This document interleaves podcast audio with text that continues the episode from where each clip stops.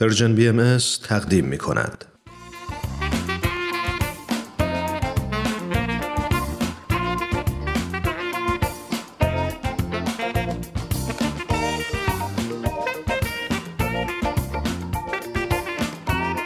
دوستای عزیز وقتتون به خیر و خوشی شاید خیلی از شما با داستانهای زیبا و الهام بخش سوپ جوجه آشنا هستید ما سعی کردیم توی این مجموعه از کتاب سوپ جوجه برای روح به ترجمه علی اکبر راستگار محمودزاده براتون داستان زیبایی رو انتخاب کنیم.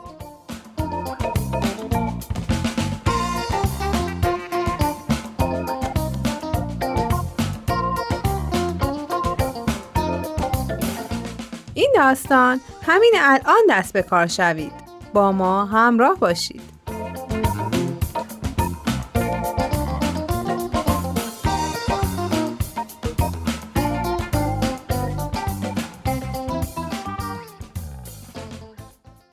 چند وقت پیش تو کلاسی که تو اون برای بزرگسالا تدریس می‌کنم از شاگردام خواستم تا تکلیف نابخشودنی رو انجام بدن.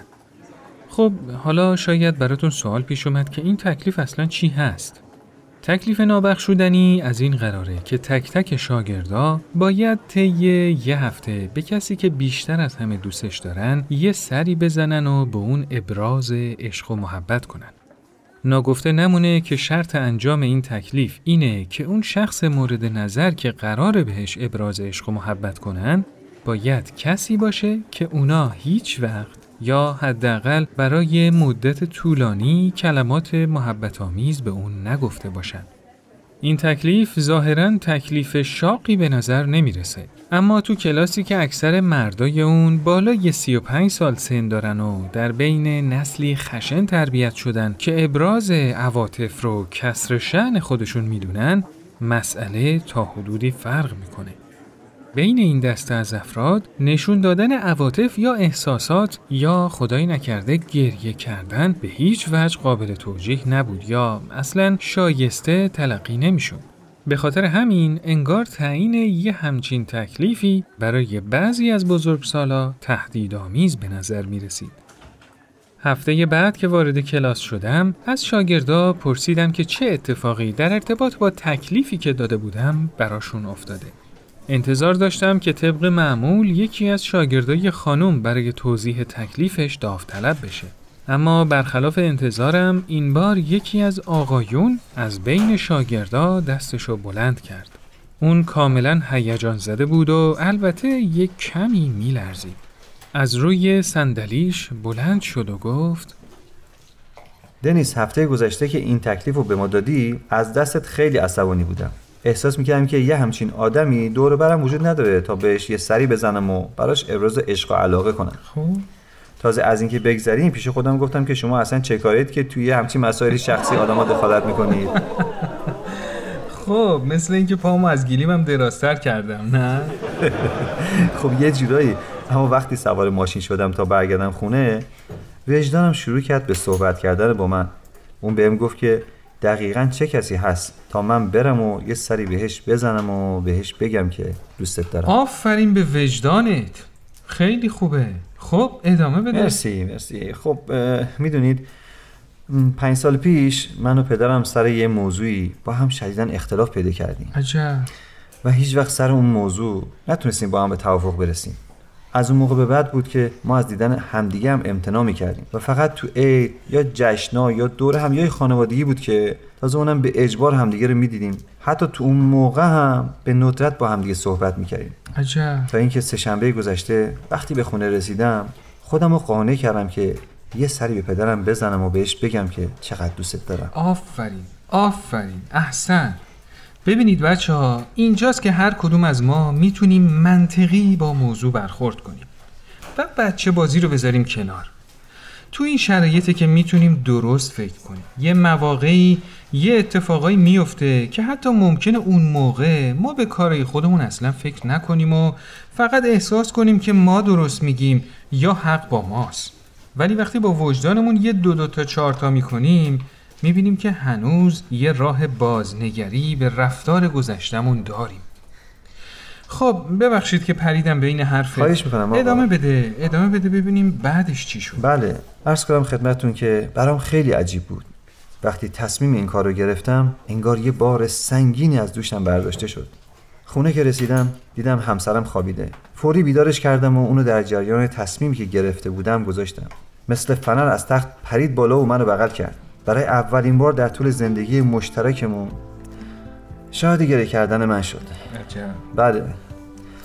ما تا نیمه های شب نشستیم و قهوه خوردیم و صحبت کردیم.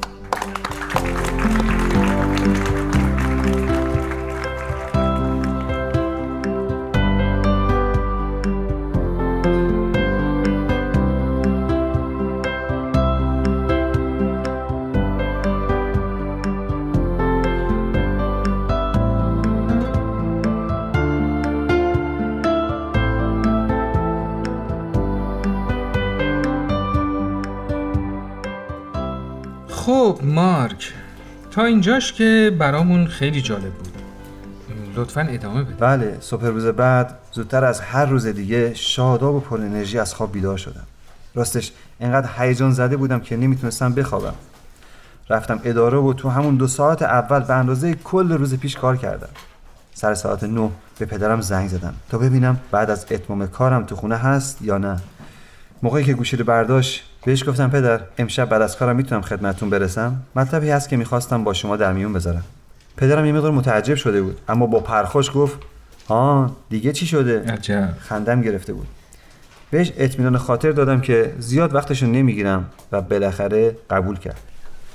ساعت پنج و نیم به خونه پدرم رسیدم و زنگ خونهشون رو زدم.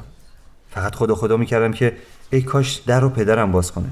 میترسیدم مادرم در رو باز کنه و من دستپاچه بشم و حرفامو به جای اینکه به پدرم بگم به مادرم بگم. الان که دارم تعریف می‌کنم از حالتی که داشتم خندم می‌گیره. اما انگار شانس با هم یار بود چون این پدرم بود که در رو باز کرد. بدون اینکه وقت رو تلف کنم یه قدم بهش نزدیک شدم و گفتم پدر فقط اومدم بهتون بگم که چقدر دوستتون دارم. آفرین آفرین. پدرم کاملا دگرگون شد. سگرماش باز شد و صورتش یه حالت ملایمی پیدا کرد. انگار چیرون چروکای صورتش یه آن ناپدید شدن. پدرم همون موقع شروع کرد به گریه کردن. بعد اونم یه قدم جلو اومد و منو در آغوش گرفت و گفت منم تو رو دوست دارم پسرم. اما هیچ وقت نتونستم اینو بهت بگم. آخ که اون لحظه چنان لحظه لذت بخشی بود که اصلا دوست نداشتم از بغل پدرم بیرون بیام. همون لحظه مادرم با چشمایی پر از اشکش به ما نزدیک شد و من با حرکت دست یه بوس براش فرستادم.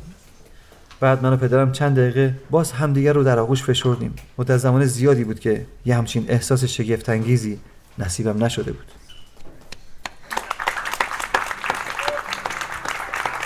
آفرین. آفرین. احسنت بهت تبریک میگم مارک. تو تکلیف تو کامل انجام دادی. خیلی عالی بود. آفرین. خواهش می‌کنم. آفرین. خیلی ممنون. اصلا مطلبی که می‌خواستم ارز کنم این نیست. دو روز بعد از این دیدار پدرم که بیماری قلبی داشته و به من نگفته بود سکته کرد و بیهوش راهی بیمارستان شد. خدای من. واقعا نمی‌دونم که حالش خوب میشه یا نه. بنابراین پیام من به تمام حاضرین محترم تو این کلاس اینه که اگه انجام یه کاری رو ضروری تشخیص می‌دید وقت رو تلف نکنید و همین الان دست به کار شید. واقعا همینطور. اگه منم وقت از دست داده بودم و اون چرا که باید به پدرم می‌گفتم حالا حالا ها نگفته بودم. حالا اصلا نمی‌تونم تصور کنم که چه حال و وضعی داشتم. بله واقعا قابل تصور نیست. شاید دیگه هیچ وقت یه همچین شانسی نصیبم نمی‌شد. لطفا از این فرصت استفاده کنید و اون چرا که نیاز دارید تا انجامش بدید همین حالا انجامش بدید. بله همین الان.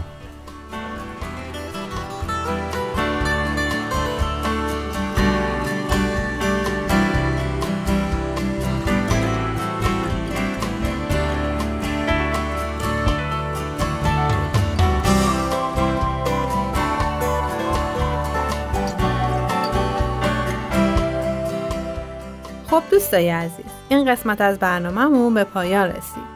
برنامه ای که شنیدید کاری بود از پرژن بی ام از شما خیلی ممنونیم که تا اینجا ما رو همراهی کردیم. تا برنامه بعد خدایا رو نگهدارتون.